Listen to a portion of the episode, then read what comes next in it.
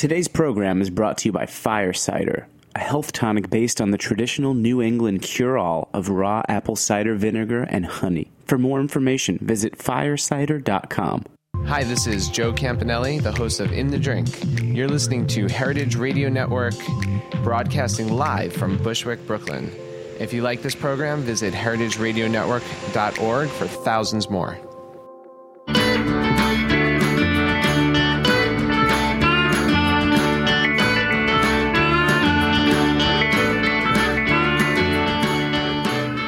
Welcome to Feast Your Ears. I'm Harry Rosenblum from the Brooklyn Kitchen, a cooking store located at 100 Frost Street in Williamsburg, Brooklyn. Join me every Wednesday as I talk with people about what they do and how it influences their personal food stories. This is a show about people, life, and food. Please take a moment to like the show on iTunes and reach out if you have any questions. You can reach me via email, harry at thebrooklyn.kitchen.com, and you can follow me on social media, at thefoodballer. Today, joining me in the studio is uh, my friend and former employer, former shop mate, etc., uh, David Vergona, who's the owner and head honcho at David Thomas Works. Uh, he's a general contractor here in New York City and has a ton of experience building restaurants, stores, uh, buildings, everything from simple cabinets to complete gut renovations. Uh, I think David has probably seen it all, and we're going to talk a little bit about uh, what that's like to work in that space here in New York. Thanks, David. Thank you for having me. So, uh, David, I uh, you know wanted to have you on the show um, to to sort of you know talk about things. People go to restaurants. This is you know this network is about food, and we talk a lot about restaurants and a lot about a lot about food. Um, but not often, I think, do people think about what goes into actually making a space where you can do that.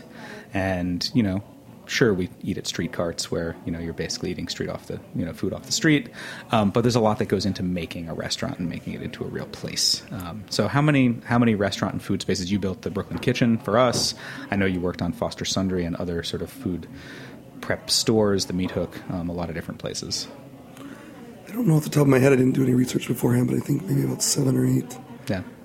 um, ones that are still around. Yeah Right. Well, yeah. Right. So restaurants open and close all the time, right? Sure. So you you see that stuff happen a lot as a uh, as a contractor. I mean, we first met working on Monkeytown. Yeah. Uh, well, actually, we met before that, but I worked for you. I was your employee working on that job, uh, building Monkeytown, and I forget what that is now. I was by that block recently. It's something else. Yeah. But that wall of press board that I remember nailing up is still there. Um, how did you how did you become a, a, contractor? Like how did you how did you get into? Did you think that you were going to be a tradesperson growing up? You know, it's funny. A lot of people ask me that, and I feel like I have that similar story to most people. That I just needed something to do for some money, and I was young, and I had this strange opportunity that presented itself when I was hanging out at a bar that I used to pick up work being a bouncer at, and um, I needed some day work. Someone said, Well, would you like to do some construction? And I thought, Well, I'm sort of handy from living in, when I was uh, a teenager, I lived in Minnesota, northern Minnesota, and I said, Well, sure, I'll check it out. So my first job was doing demolition and repairing sheetrock uh, for Robert De Niro. Not directly for him, but for a contractor who was working on his apartment. And it was such a strange experience that uh, I accidentally never looked back. Right. Um, and so, I mean, in, in becoming that kind of person and becoming a general contractor, you really you are a true generalist, right? I mean, at least in my experience, you are someone who can do sheetrock and do plumbing and do electrical and weld and do glass and cabinetry and fine finish work. I mean, sort of you name it, right? You do it. Yeah, I mean, I sort of made it a point to try to check all the boxes. A, it got kind of boring to do just one thing. Not that there isn't something to be said about you know, master of all trades, master of none. Right. But at the same time, in the world of building, everything's so comprehensive. I mean, you're talking here about restaurants. There's so many facets that go into this. You can't just know one thing because you're going to run into others. And I find that the people that stand in the room and fix the light switch, but like the heat goes off and they don't know what to do, they're stuck. So it helps us and behooves us to sort of know as much as possible. And I think a restaurant is also represents something really interesting in that's very different than say building an apartment or building a house. Where in a house, you know, it's certainly in the in this day and age, right? In the in the age of Home Depot, which I mean, when we were kids, there wasn't Home Depot. You had to go to the plumbing store for plumbing, and you had to go to the lumber yard for lumber. And if you wanted like paint, you went to the paint store. In the age of sort of the DIY Home Depot era, you can sort of get everything you need at a Home Depot, and lots of people fix things themselves. For building out a space like a restaurant, only some of that stuff, right? The front of house is kind of like building an apartment or doing cabinetry, and the back of house is all commercial and it's totally different. Yeah, I mean, I think there's something about the interface with all the tra- like the mechanical type trades in the back that separates it from everything else. In an apartment building, normally you have services and facilities that are either provided from you in the background, for you in the background, or by the building in some way. You never think about it. So four walls and a funeral sometimes. I mean, you know, you throw the walls up, you put some stuff on it. Somebody puts a little, you know, looks on Pinterest and sees some nice paint. Right. But that doesn't heat you, cool you, Yeah. make sure it drains correctly, etc. And those things for as many Home Depot stores as there are, the trial and error involved with that is so extreme. And the stakes in restaurants are so obviously, especially in New York, are so extreme. I mean, there's money, time, people, reviews. You can't screw it up too many times, in theory. So Sure. I mean, I, I always find it interesting, and, and I always find finish work to be very interesting to notice um, because it's one of those things where, you know, you need a six burner stove, right, in the kitchen to do a certain amount of production, to do a certain, you know, you need certain things. Do you need really fancy black glass tile in your bathroom? right? I mean, like, I, you know, I, I think about this stuff a lot when I go to restaurants, and, you know, the fact is that, you know, while it may, and, and these are the intangibles, right, that affect those experience. You mentioned review that affect the, that experience. If the bathroom is beautiful, and if there's, you know, if there's flower, fresh flowers in the bathroom, those sorts of hmm. things affect your experience. But how much is that high end finish really worth it at a certain point? I mean, I spent a lot of time thinking about this as well. It reminds me of a time many years ago when I read a critique of the Michelin star system, where they commented how I believe it was Daniel or something had an unfair advantage because their flower budget was so much that it helped enable them to secure that extra half a star to vaunt them into like the next level. Right. And so, being somebody who builds for people, you know, we encounter some interesting conundrums where budget, what people want for the budget, is important. And those front of the house black glass tiles that you referenced, those are the most expensive part of the project, usually, or at least the composite. And I also wonder could you shave it back to a degree where you could find a little bit of a better balance? But I think that the competition is so extreme here and so great and there's so few things that differentiate people that designers usually who are engaged by these folks to help set them apart believe that it's the only way to separate you and i'm not sure if that's true but i think that the evidence isn't the contrary so unless you see someone else not do it it's hard to say Right. I'm not sure. Right. So it's a, it's a very good point. And and then of course there's the other side of that coin where, you know, depending on what you're sort of going for. I mean, I sort of, you know, we're here sitting at Roberta's. I kind of can't imagine the bathroom at Roberta's without stickers all over it. Right. I mean, like if, if I walked in here tomorrow and suddenly it was all black glass tile, I feel like that would somehow clash with the aesthetic and the, Absolutely. the feeling of the place. there is something that to be said about Roberta's, which is magical, in that it's one of the few places that got to maintain its aesthetic and its business rise above it. Yep. Whereas, like the Mars Bar, for example, you think the same thing, but Mars Bar is gone. Right. Sure. And there aren't really any places anymore like this that can thrive quite like this because the, I hate saying it this way, but the non, let's just say, I don't know what kind of culture. Some people call them yuppies sometimes, some call them other things. but the people usually Sure. that come in and gentrify and have more money don't, unless there's some cachet already, really are looking for that bobo, that sort of bohemian bourgeois look, Yep. which might pretend to be sort of downscale minimalist, but it costs a lot to achieve, both Yeah. in resource, money, and time. right. You know, which is Right. I mean, there's the there's the old thing about you know you you can either things can either be done right or done cheap or done fast.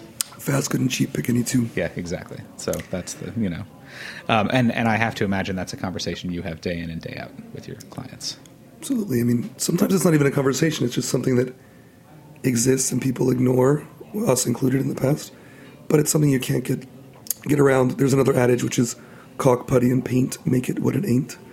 And that only exists in so much as a photo shoot. But people Sure. treat spaces sometimes like, well, whatever. It's an old heater and it'll still work. And I mean, look, when we met, I, when we shared shop space, I was making scenery, which was exactly that, right? It was not made. It was made to look good for a very short amount of time, you know, fashion shows and things like that. It didn't have to last. It last. It was like a, an hour long. It's like it just needed to be good for an hour. Yep. Whereas you're building stuff that hopefully, you know, in many cases is going to last for years.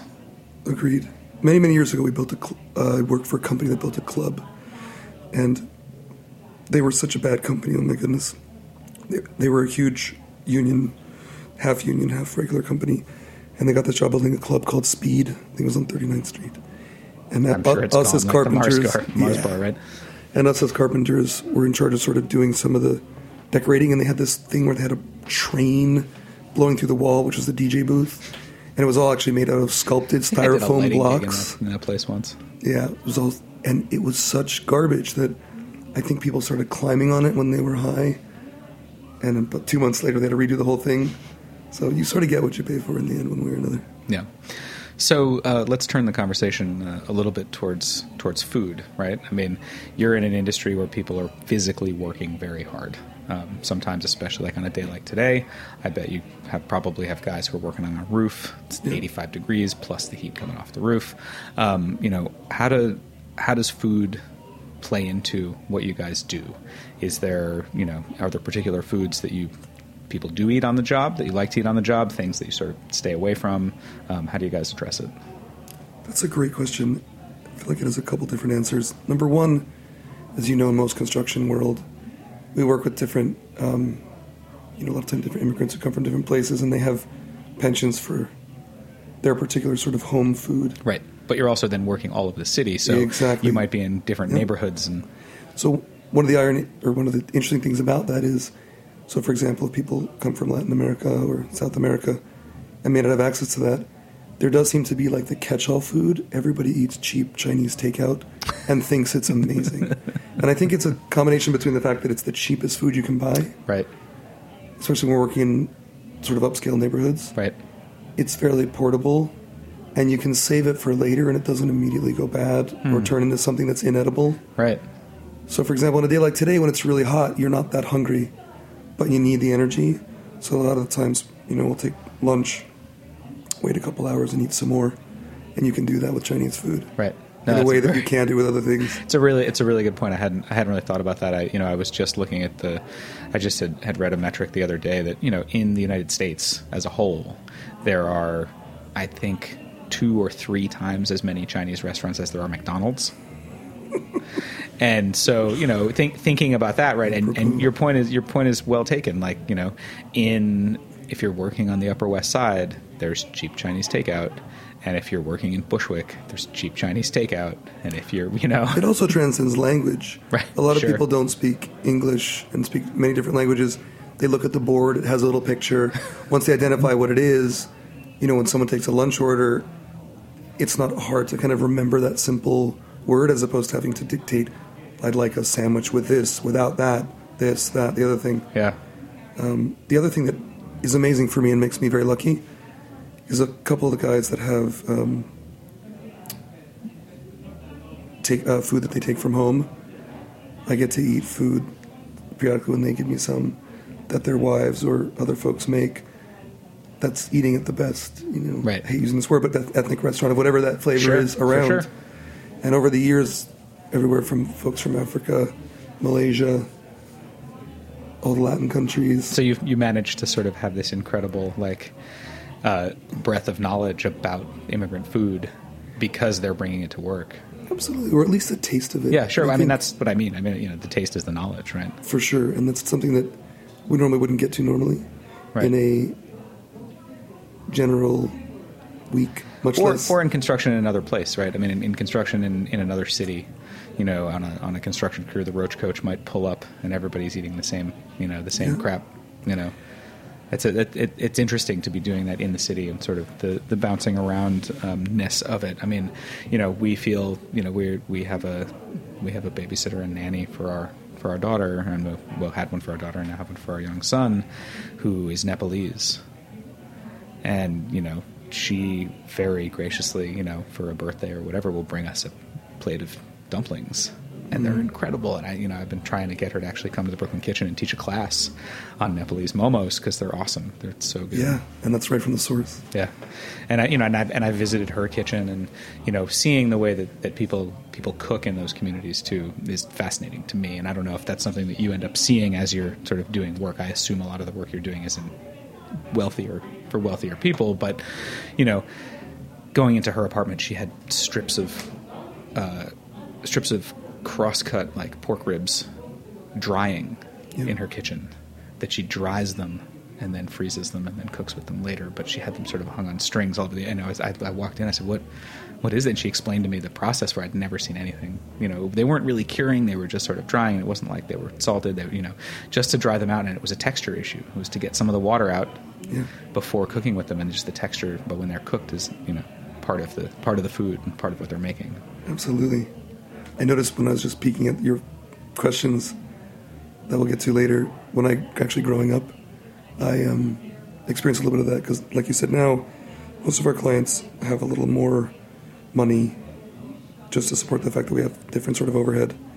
But when I growing up in a pretty poor area, I got to see most of that stuff firsthand, um, and here even here periodically, depending. We're uh, let's take a we'll take a short break and hear from uh, Fire Cider, our sponsor today uh, here on Feast Your Ears. And when we come back, yeah, we'll uh, we'll touch on uh, your uh, your growing up in uh, in Arizona and in in uh, Minnesota as well.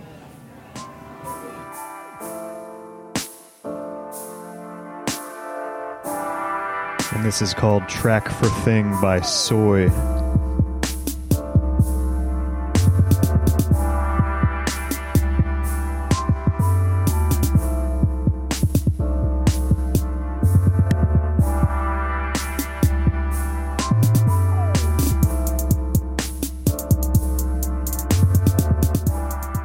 Today's program was brought to you by Fire Cider.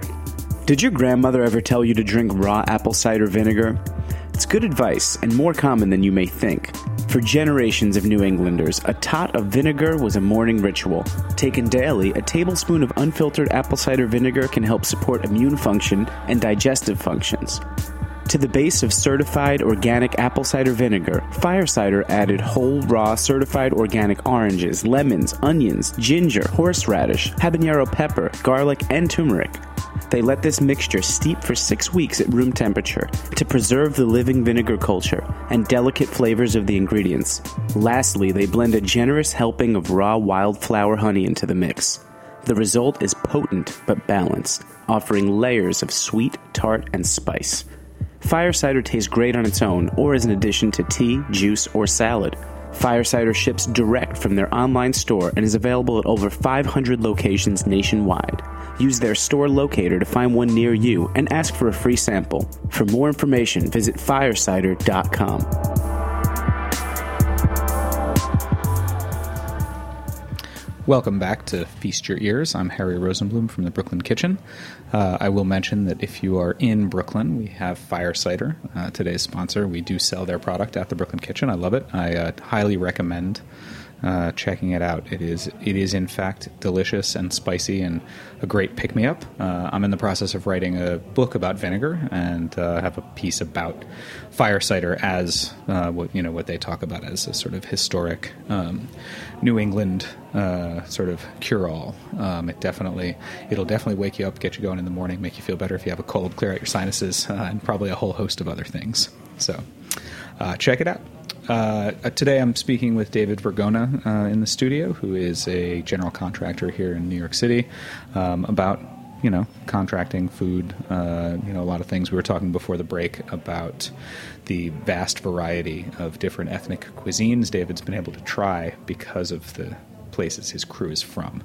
Um, when I used to work on David's crew, I found it amazing the variety of, of people and cultures represented there. Um, so right now, just to go through it, so on your on your sort of regular team of people, you have uh, Ivory Coast, right? Guatemala. Where else? Honduras, Mexico, sometimes one from China, actually mainland China, Argentina. Argentina, some Western Europeaners who come in and out. Yeah. It's an it's a it's a it's an interesting it's a really it's an interesting mix. It's a, it, and and you were talking before the break about there being certain like language barriers, and it's very interesting to watch a group of group of men. I mean, it's all men work together who really don't speak the same language, except that they all, in many cases, you know, if they know how to hang sheetrock, they know how to hang sheetrock, and so Yeah. that becomes the the action becomes the common language. Absolutely. It's also interesting to see how they learn to communicate in another language, which is sometimes nonverbal, sometimes is verbal and maybe their own native languages, but they use it in a strange. It's not even like onomatopoeia or Esperanto or one of those things. It's they kind of use the words as hammers. I don't know how else to explain it metaphorically. So- I like that though as a metaphor. I mean, speaking of the Brooklyn Kitchen, I remember once there was a guy who worked with us for a long time from Malaysia. And I think he might have been born, I think he had a strange experience. I think he was born in China, grew up in Malaysia, spent a lot of time in the Philippines and in um, New Zealand. So a lot of people in the Philippines speak Spanish because of the missionaries.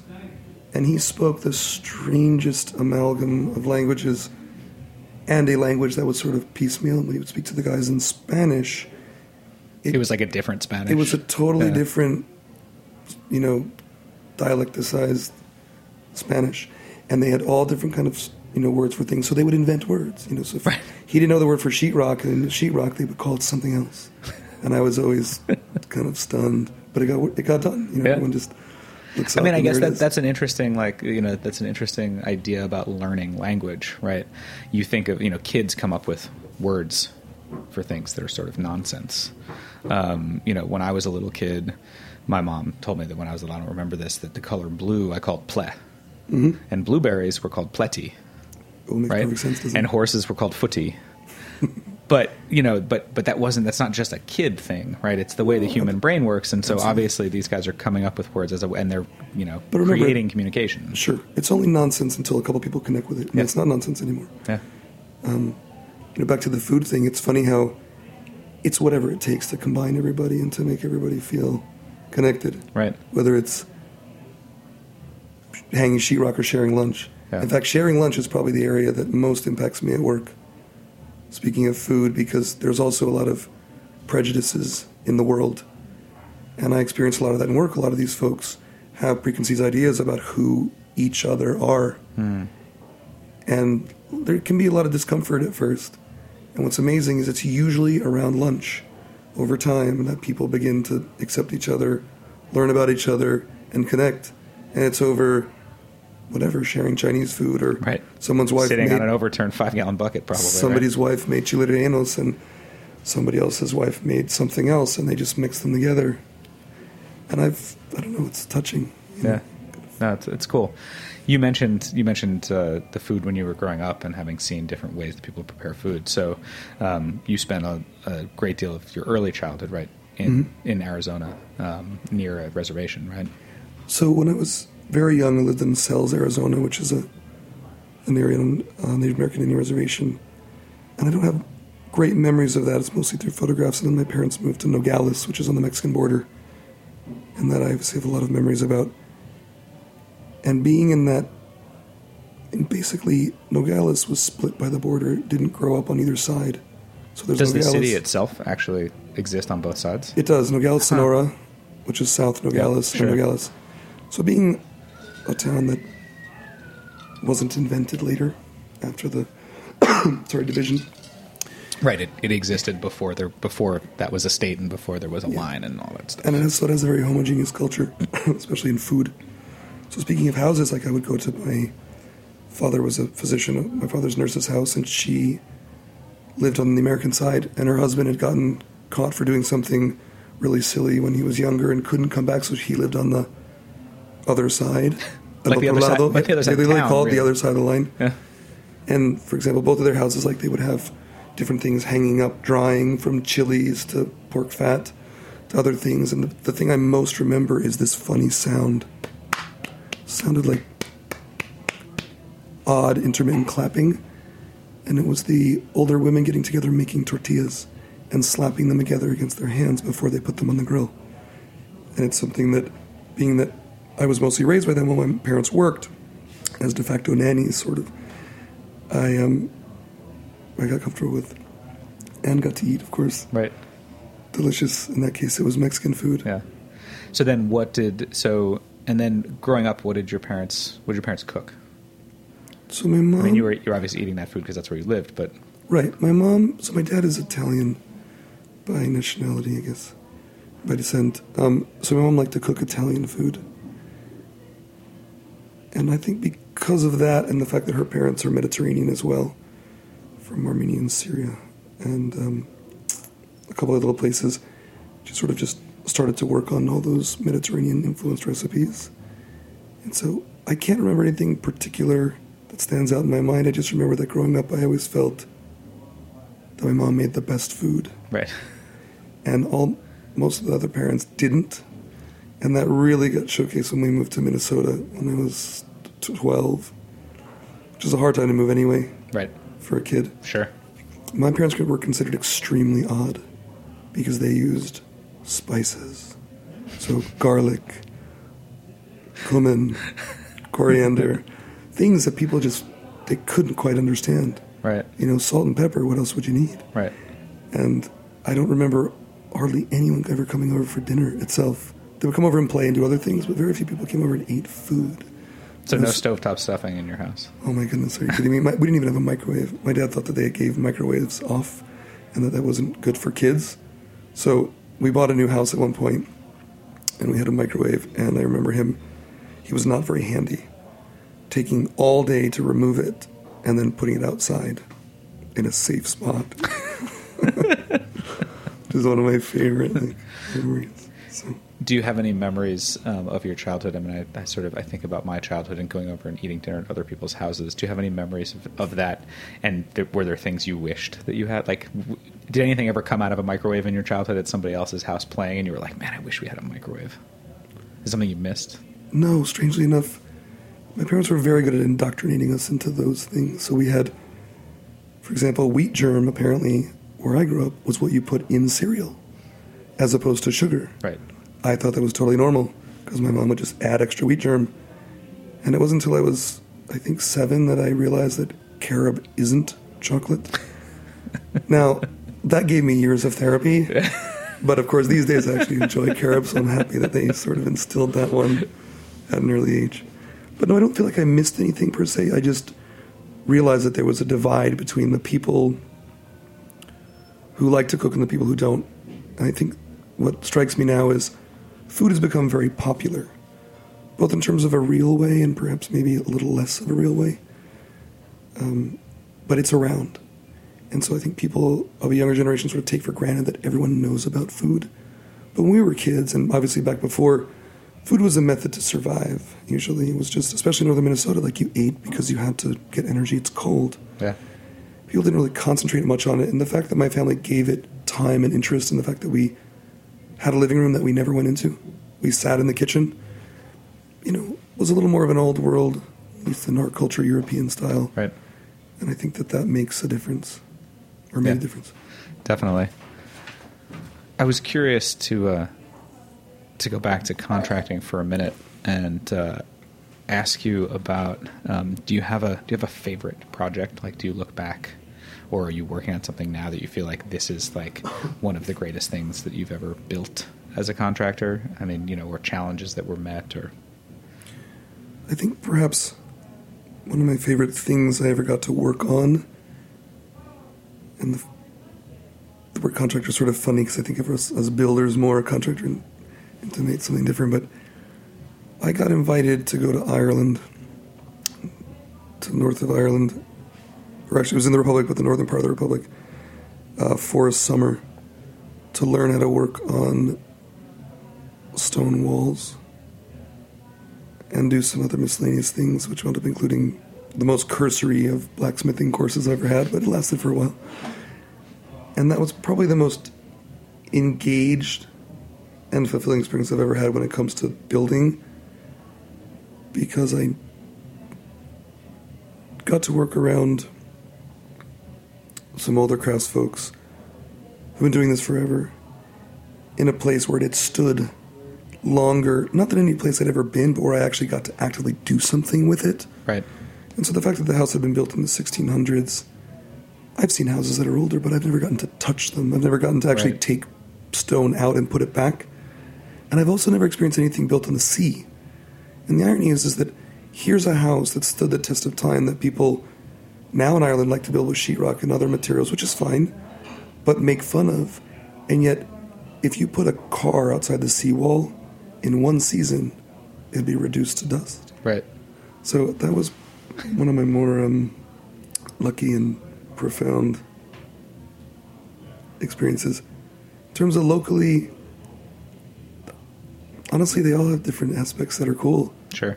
I mean, I'll relate to the Brooklyn Kitchen. Like that was sort of a fun adventure because it was such a strange.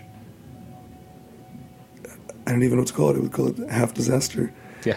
You know, when you sure. when we first saw the building, it was like the building was in such crazy shape, Yeah. It still is. I mean, it's a Well, weird. it's a weird I mean- building. It's a really and the fact that we got property. to kind of wrangle it into something usable. Yeah.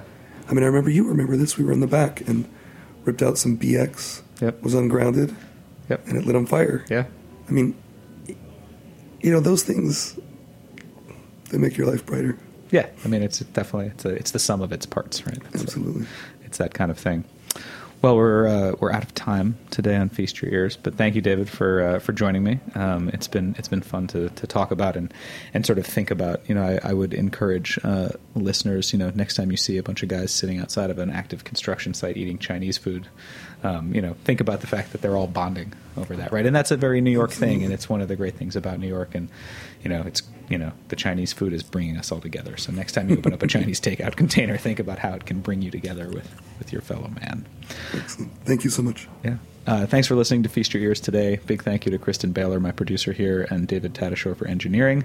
You can find Feast Your Ears as well as lots of other great shows at heritageradionetwork.org and also on iTunes. And you can follow me on Instagram at the Foodballer. Talk to you next week.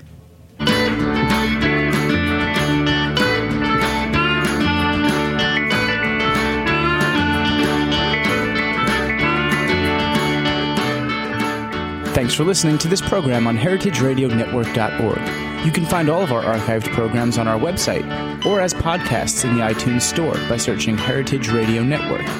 You can like us on Facebook and follow us on Twitter at heritage underscore radio. You can email us questions at any time at info at heritageradionetwork.org. Heritage Radio Network is a nonprofit organization. To donate and become a member, visit our website today. Thanks for listening.